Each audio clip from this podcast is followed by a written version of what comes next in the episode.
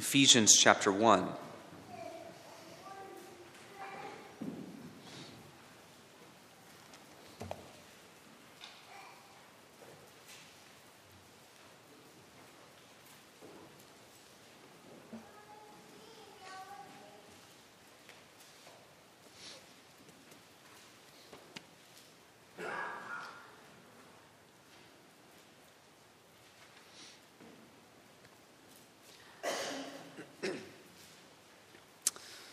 These holiday weeks, I'm always impressed by anyone who comes back for sermon number three in the course of a few days. And of course, I worry that I may not have much new to give you, but that's all right, I guess, as we recount uh, the same story week by week here uh, in this place. Ephesians 1, and we're considering the canons of Dort and uh, going to various places in Scripture that bring these truths to light. This uh, just recently had the four, uh, 400th anniversary of the convening of the Synod of Dort. Uh, considering tonight both the third and fourth uh, main points of doctrine, which is uh, human inability and then uh, conversion unto life in Christ. And so we're going to go to perhaps a different sort of place than you would normally go in Scripture to pull that out, but there's a reason for that. In Ephesians 1, beginning in verse 15, our passage tonight really will focus on 18 through 21, but we'll read all of 15 through 23 to get a sense of, of the context here. This is God's word. It is given to his people for our good. Let us give our attention to its reading. For this reason, ever since I heard about your faith in the Lord Jesus and your love for all the saints, I have not stopped giving thanks for you remembering you in my prayers. I keep asking that the God of our Lord Jesus Christ, the glorious Father, may give you the spirit of wisdom and revelation so that you may know him better. I pray also that the eyes of your heart may be enlightened, in order that you may know the hope to which he has called you, the riches of his glorious inheritance in the saints, and his incomparably great power for us who believe. That power is like the working of his mighty strength which he exerted in Christ when he raised him from the dead and seated him at his right hand in the heavenly realms, far above all rule and authority, power and dominion, and every title that can be given, not only in the present age, but also in the one to come. And God placed all things under his feet and appointed him to be head over everything for the church, which is his body, the fullness of him who fills everything in every way.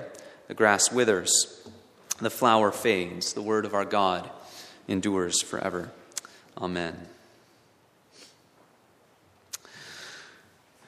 It's interesting if uh, you sometimes I've seen a couple of uh, shows or things on TV that have these illusionists, or some people may call them uh, magicians.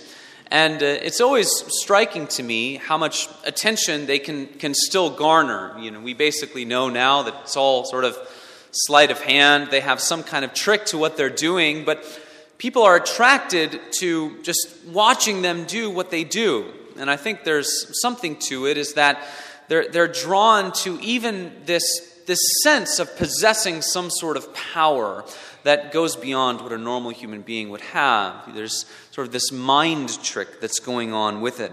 We see something uh, related to that, but, but even much further when it comes to celebrity culture, the worship of celebrities, or even certain political figures. You see them go through places in public, and, and people are falling over each other, trying to get a glimpse, trying to get close, you know, obsessed with uh, taking a picture with them on their phone, or various kinds of things. There's this, this sense that human beings are drawn to power and certainly that is no different when we think about God, but the message is much better because we have a, a, powerful God, certainly relative to everyone else in the world, everyone who would uh, uh, feign to have some sort of power. They are all pretenders. And it is God who is the one to whom no one can compare. No one can compare to the power that God specifically displays in His Son, Jesus Christ. But uh, the, the, the driving point for us tonight is that the power that He displays in Christ, He allows us to share in that power uh, for our life in the gospel. And there are many implications that we can draw out for that. But it makes several points for us, one of them being that the power that God displays in Christ is immeasurably great. And when we think about our sinfulness, when we think about the fall into sin and human inability to believe in the gospel, we understand that it was an immeasurably great power indeed that the Lord must possess. So here's our life transforming reality tonight. We must rejoice in the solidarity and unity drawn between Jesus Christ and believers. For it is there that we learn and understand that what God has accomplished in Christ is what he accomplishes for those who believe. We learn of these things tonight by going to a passage which focuses more on what God has done in Christ. And we're thinking about uh, human inability and conversion, but this passage talks a little bit more about what God has done in Christ. But if you notice, Paul is, is reporting to the Ephesians on his prayer for them. He's saying, This is how I pray for you. He's saying, I want you to know these things. I want you to grow in your knowledge and understanding of these truths. And I want you to know the exact similarity between the power that works in Jesus and raising him from the dead, seating him at the right hand of God the Father. That the exact similarity between that power and the power that works in you. And that's what the, the canons of Dort do, and the, the third and fourth main points of doctrine. I'm, I'm not uh, a, an historian by trade, so maybe I shouldn't be commenting on this, but I always find it interesting that you have the first main point of doctrine, second main point, and then the third and fourth together. And the third is human inability, the fourth is conversion is a work of God. And I think the reason they did that, perhaps, is more just a comment on my part, but why they would have been led to keep those two things together is that uh, you can't talk about one without talking about the other. Yes, human beings are in bondage to their sin, they're unable to escape their bondage of sin by themselves. The wonder of the gospel, the wonder of God's word, is that God has seen fit uh, to give us eternal life in Jesus Christ. So, a couple of, of uh, ideas as we go to the text uh, being raised from the dead, being seated in heaven. Being raised from the dead and being seated in heaven. Something that we need to understand is a, a close connections that are drawn between our passage in chapter 1 and really perhaps the crown jewel of the Christian life passage in chapter 2. Uh, when I considered what I might preach for, for this study on this point, I thought, well, we could go to Ephesians 2 1 through 10.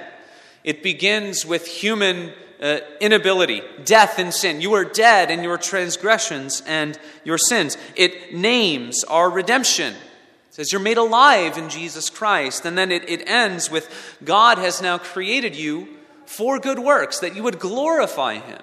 And so it has sort of every step uh, of the Christian life. And right in the middle of that passage by Paul, he says a couple of things that are really interesting, particularly if you think about it in connection with our passage in chapter 1. Paul has established that the Ephesians were dead in their transgressions and sins. And then he says this in verse 4 God, who is rich in mercy, made us alive with Christ even when we were dead in transgressions. It is by grace you have been saved. And God raised us up with Christ and seated us with him in the heavenly places in Christ. Dead in transgressions, raised up with Christ, seated in the heavenly places. If you're paying attention to the reading of our passage in chapter 1, you will see that there's a close connection here in Paul's thought because this is exactly what he says that God did in Jesus. He raised him from the dead and he seated him in the heavenly places. But first, of course, we should acknowledge uh, what Paul is doing here. In order to be raised from the dead, of course, one has to be dead. And so that tells us, that confirms for us that Jesus Christ, in his human nature, he died. And it was a real death, and it was a death of substitution. We can connect that to the life of Christ. We can also connect Paul's thought to our own lives, dead in your transgressions and sins. We're unable to escape that bondage, and that's what we learn in the canons of Dort. For instance, Article 1, third and fourth main head of doctrine says this Human beings have brought upon themselves blindness, terrible darkness, futility, distortion of judgment in their minds, perversity, defiance, hardness in their hearts and wills, and finally, impurity in all their emotions. This doesn't mean, of course, that we are as evil as we could be, and we rejoice that that is not the case. But every part of us is infected with this corruption of nature. This renders us totally incapable, as I've mentioned. Article 3 says this Therefore, all people are conceived in sin, are born children of wrath, unfit for any saving good, inclined to evil, dead in their sins, and slaves to sin. Without the grace of the regenerating Holy Spirit, they are neither willing nor able to return to God, to reform their distorted nature, or even to dispose themselves to such reform. We cannot escape any of uh, the, uh, all of these things, this bondage to sin. This is because, and this highlights that it is only Christ who can save. It is only Christ who can save. The canons go on to specify something that's important for us to understand. We can't learn about Jesus Christ by looking at rivers and mountains. And we don't, we don't get to it through nature.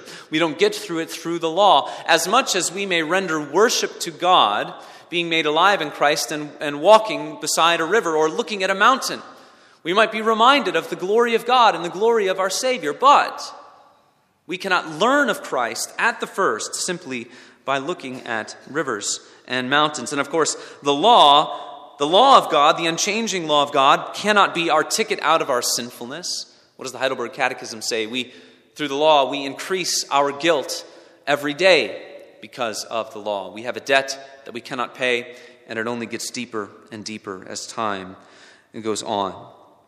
We think about this and uh, something interesting that's going on in Ephesians. And something important to understand about the context is Paul talks about sinfulness and he talks about the power that has overcome our sinfulness. Think about Ephesians 2 1 through 2. And I know I'm kind of oscillating between chapter 1 and chapter 2, so which one am I really preaching? I don't know. You, I guess you can pick. Ephesians 2 1 through 2, he says, You were dead in your transgressions and sins, in which you used to live when you followed the ways of this world. And then listen to this and the ruler of the kingdom of the air, the Spirit who is now at work in those who are disobedient. The, we don't see this kind of language too often in the New Testament. The ruler of the kingdom of the air. Very spiritual kind of language. And something you have to understand about the context of Ephesians is that this was a place where there was extensive magic and occultic practice and dark arts that were going on and happening. Acts 19 actually gives us a fascinating look into this reality. Acts 19, there were some Jewish exorcists who were trying to engage in some kind of spiritual practice for their own monetary gain. And so they see Paul and they see the miracles that Paul is doing in the name of Jesus Christ for the spread of the gospel. And we know that Paul wasn't doing it for his own monetary gain. But these Jewish exorcists are saying, well, look at what Paul's doing. He's using the name of Jesus Christ. And all of these amazing things are happening. All of these miracles are happening as he invokes the name of Jesus Christ. And so they say, well, maybe we can also invoke the name of Christ. And so that is what they try to do. They find themselves in a situation that is sort of rife with this, this spirituality. And they say something to the effect of, uh, we, we command you in the name of Jesus whom Paul preaches. And to make a long story short, there's a demon possessed man that basically says, I know who Jesus is, I know who Paul is, I don't know who you are. And so this demon possessed man basically jumps on these Jewish men and chases them out, and they are humiliated. And so Acts 19 goes on to say this. It's amazing what actually becomes of this situation. This became known to all the residents of Ephesus, both Jews and Greeks, and fear fell upon them all, and the name of the Lord Jesus was extolled. Also, many of those who were now believers came, confessing and divulging their practices. And a number of them, a number of those who had practiced magic arts, brought their books together and burned them in the sight of all. Interesting that people from this situation, they don't necessarily have regard for this demon possessed man, they have regard for the name of Jesus and they have regard for the power of the name of Jesus. And that these men who are trying to use it for their own gain, they did not know that power. They could not harness that power. We make a point of this tonight because it highlights the way the Ephesians would have thought about these things, that why they would have had regard for a God who was able to put such power on display through Paul in their city, in the place in which they lived, that was just had this rampant spirituality everywhere they went. Everything was to be couched in these struggles that were happening in the spiritual realm. This probably tells us why Paul goes on to say in Ephesians chapter 6, talk to them about the armor of God and why it's the book to which most of us would go if we want to know about spiritual warfare. We don't battle against flesh and blood, but against the rulers, against the principalities of this present darkness. Of course, we know the way that Paul talks about this, the way that we can understand this account in Acts, is that there's not really, it's not as if there's a pantheon of gods. The Ephesians would, would say, wow, this, this Jesus, he must be like sort of first place in this pantheon of gods. No, there's, there's God, and then there is everything and everyone else. Of course, the devil, the enemy of the Lord, has blinded the minds of many people in the world in thinking that this God or that goddess might be their source of power that uh, they would need. So in Acts, Christ's power is put on display. I think it's also interesting those who are engaging in this pagan idolatry, they bring their trinkets, their instruments of worship, their idols, they destroy them as a way of saying, I belong to Christ. I worship Jesus. I serve him alone. Recently read an account of a Presbyterian pastor uh, to part of a Native American culture in, in, uh, in this country. This is going way back, 1800s. He had many converts, and uh, one of the leaders of the tribes brought sort of this important idol, this trinket to him, gave it to his Christian pastor, said, I want to be rid of it. I, I came to the Lord many years ago and I kept it in my house because I sort of was still engaging in this superstitious thought I want to serve Jesus, I want to serve Christ, I want to serve Him alone. That story actually ends very sadly. A hundred years later, the same denomination, PCUSA, where, that had sent this man out to minister to him, a hundred years later took that same idol, returned it to the Native American tribe, said we need to have regard for the way that historically these people have worshiped. We need to understand and to know that perhaps their way to God is just as legitimate. Important for us to keep this passage in mind, particularly as many people who would identify as evangelicals, even in our own circles today, say similar things about the, the kind of pagan idolatry and worship that we see in our own lands and throughout the world. Christ alone saves. And when people come to Christ, they serve him and they follow him alone. We should recognize in all of these things that our sinfulness, that the, the, spiritual enemies of God, all of these things are a formidable foe. And Paul couches all of them together our sinfulness, uh, the, the darkness, the evil that is in our hearts, the darkness and the evil that is in the world. But he points us to a greater power. And just as the Ephesians should be impressed, and just as the Ephesians should be comforted, so we should be too. Ephesians 1, verse 18. I pray that the eyes of your heart may be enlightened.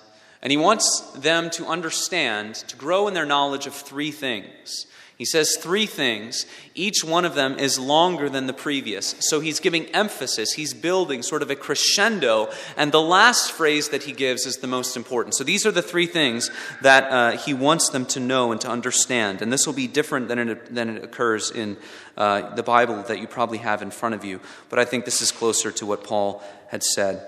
He wants them to understand, first, the hope to which he has called you. Secondly, the glorious riches of his inheritance in the saints. Thirdly, his incomparably great power for us who believe, in accordance with his mighty strength. So, the hope to which he has called you, the glorious riches of his inheritance in the saints. Thirdly, his incomparably, his incomparably great power for us who believe, in accordance with his mighty strength each one a little bit longer than the previous. So his emphasis is building, it's going to the end, and what he, what he gives emphasis to is the incomparably great power for us who believe, according to God's mighty strength. That's what he wants them to know the supreme greatness of the power that is at work in Christ is the same power that is at work in you. That's the upshot of this passage. Paul's saying, Look at what God has done in Christ. He does that. He gives you that power. That power is the same power that works in you in overcoming your sinfulness. He put this power on display, of course, when he raised Christ from the dead. It may be sort of normal for us to talk about that, to talk about the resurrection. But the resurrection of Christ was unlike anything that had ever happened before unlike anything that anyone had ever seen before. Surely, perhaps even in Ephesus, there had been occultic dabbling in this, this kind of thing, raising people from the dead. There may have been imitations around this kind of thing, or people who had made claims to the ability to imitate, to uh, manipulate life, and possessing of that power. Jesus himself, of course, had raised Lazarus and others but the resurrection of Christ itself was different. Why? Because he was raised to something new. He was raised to new life. Lazarus was raised from the dead, but he had to die again. Death no longer, of course, has mastery over Jesus Christ. So God raised him, and he seated him at his right hand. And so, how do we connect all of that to what Paul says? Well, he wants us to know his incomparably great power for us for us. That little phrase, for us, it makes all of the difference in the world. Without that little, that little preposition, for us, there is nothing that connects this work of God to our lives. Sure, God may have incomparably great power. Sure, God might be the King of kings and the Lord of lords. Sure, God might be the maker of the heavens and the earth. But unless there's those words for us, there's nothing in which we can take comfort. So thanks be to God for those tiny little words. God could have put his number on display in a number of ways. God would have been just in leaving us in our sinfulness. But thanks be to God that he showed his power in saving us. This phrase could actually be translated into us into us, which even drives it, drives it home in, in, a clearer sense, in a more powerful sense. This is something that works in us. He also says it's for us who believe, for us who believe. So he assigns the greatest importance through faith. It is through faith that all of these things become our own. Centrality to the Christian message is that we are to have faith in Christ, and that's how we share in those blessings. Article 14, for instance, uh, talks about all of this, and it's, it's dealing with the way that God gives faith. Listen to these words. Uh, talking about faith being a gift of God and, and how he does that. In this way, therefore, faith is a gift of God. Not in the sense that it is offered by God for people to choose, but that it is in actual fact bestowed on them, breathed, and infused into them. Nor is it a gift in the sense that God bestows only the potential to believe, but then awaits assent, the act of believing by human choice. Notice how they're saying it from every different angle, right? You have any conception in your mind that faith is something that is a choice of the human being primarily, you are wrong, right? Rather, it is a gift in the sense that God, who works, both willing and acting, and indeed works all things in all people, and produces in them both the will to believe and the belief itself. Produces in us both the will to believe and the belief itself. It is the gift of God. Faith is the gift of God. And how it is driven home into our lives and to our hearts is when Paul says this is for us. It is for us. So then you get to chapter 2, Uh, and if you're, you know, sort of a, a Greek novice like myself, certainly not a Greek expert, but, you know, you try to know all your words and you say, okay, I know what that is, I know what that verb form is. This will help me say this and explain that. You get to chapter 2, and Paul is throwing out these words. You have no idea what he's saying because he is he's literally inventing words as he's talking about what it is that God does for us with Christ. This, this one word for made alive with Christ, or raised with Christ, or seated with Christ. He, he makes up these words, he claims them uh, as the Christian's own in order to describe what it is that God does with Christ. And what he is saying is that the life and the victory of Jesus Christ is the same victory that is experienced in the life of those who believe.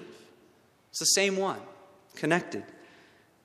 Our resurrection does not happen without Christ's. Our spiritual awakening does not happen without Christ being risen from the dead. Our being seated in the heavenly places does not happen without Christ being seated in the heavenly places. We are not raised like Christ, we are raised with Christ.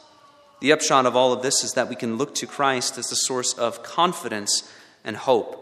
Paul says, I pray that you might believe, that you might know, that you might understand the incomparably great power towards us who believe, according to God's mighty strength. Paul is throwing synonyms together. He's throwing words upon words upon words in order to drive home this point. This is a powerful God. This is a powerful God who works in you. And it has to be a powerful God in order to overcome your sinfulness. It has to be a powerful God in order to grant you new life in the midst of this age. It's going to be pulling upon the strings of your old corrupted nature. And Paul says, I want you to understand, I want you to know this is the God who works in you. This is the God who promises to finish his work in you. This is the God who promises to sanctify you. So when Paul says in various other places in, in, in, his letters, I want you to consider yourselves as dead to sin, alive to God in Christ Jesus. This is exactly what he is talking about. So, draw out some implications as uh, we close tonight in this short uh, consideration of this wonderful passage. The first is this Our being raised and our being seated and exalted is an act of God. It's an act of God. It, has, it, it, it is not an act of man. It is not something that we could accomplish on ourselves. It is not a reality to which we could assent. It is an act of God.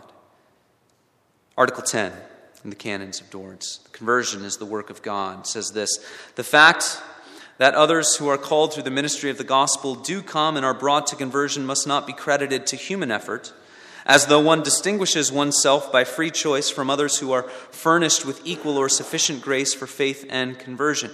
No, it must be credited to God.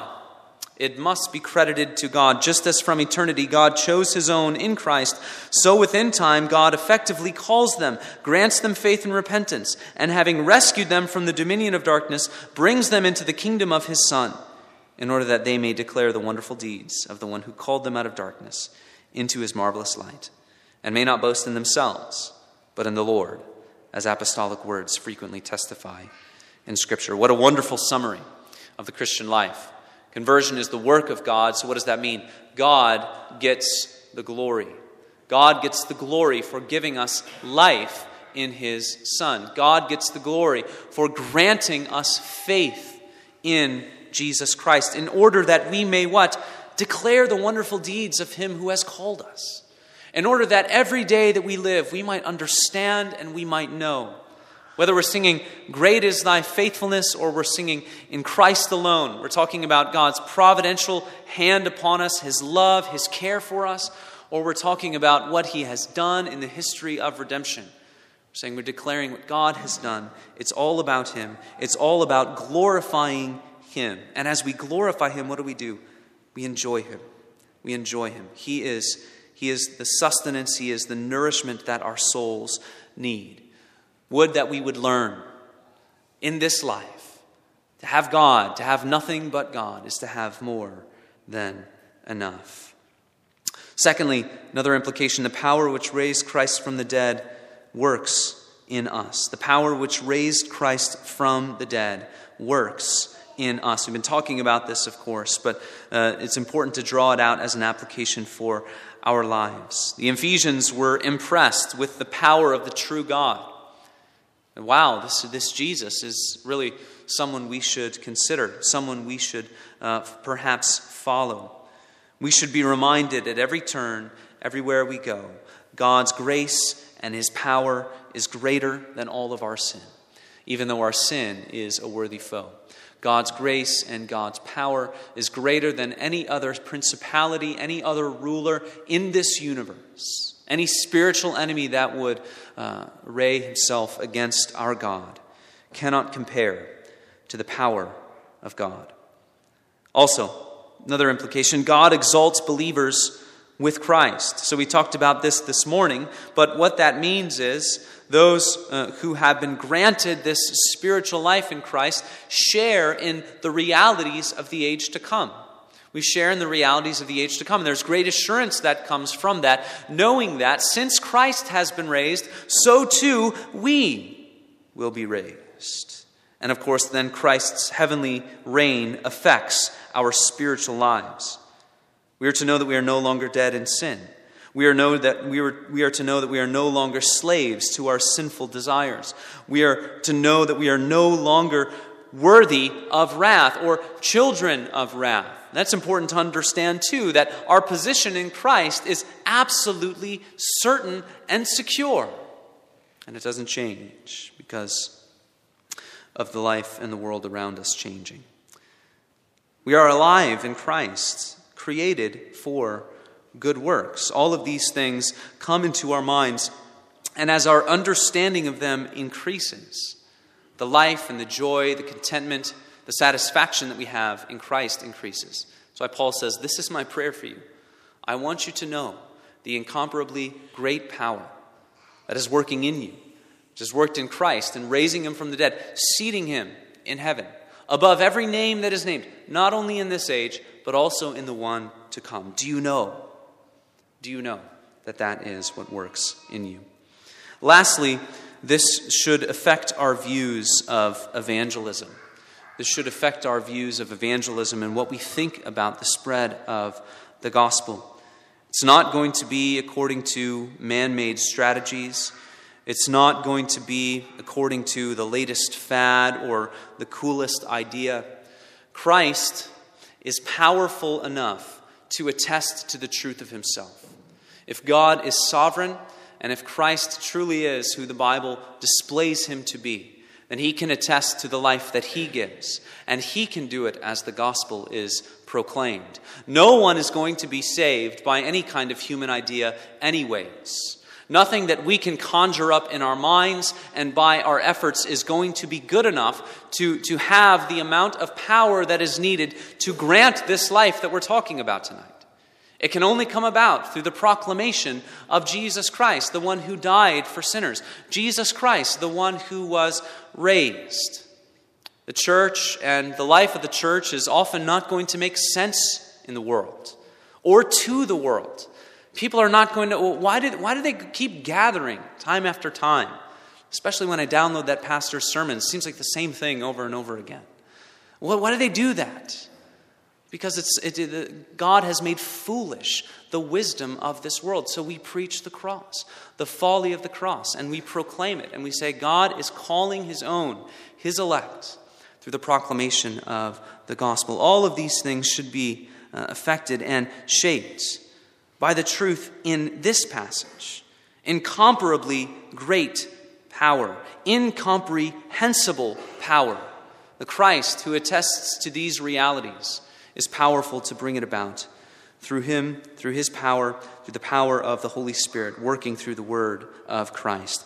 Paul says, For I am not ashamed of the gospel, for it is the power of God for everyone who believes. May we rest in all of these things. May we know and may we grow in our understanding of the power that works in us, the same power that raised Christ from the dead, the power of the Holy Spirit given to us by faith. And that as we live according to that power, may we glorify God more and more. as we look to this, the great second coming of our King. Let's pray. Heavenly Father, we thank you and we praise you. We are thankful for these blessings that come to us through Christ, through His Spirit, who's seated on the throne. He is ruling and He is reigning. Our King will come again. Nothing will change about His reign. Simply, people will fall on their knees and they will know that all the while He was King of kings, He was Lord of lords, and what was true uh, in the unseen will become true in what is seen. Father, keep us, keep us until that day. May we remain strong and steadfast.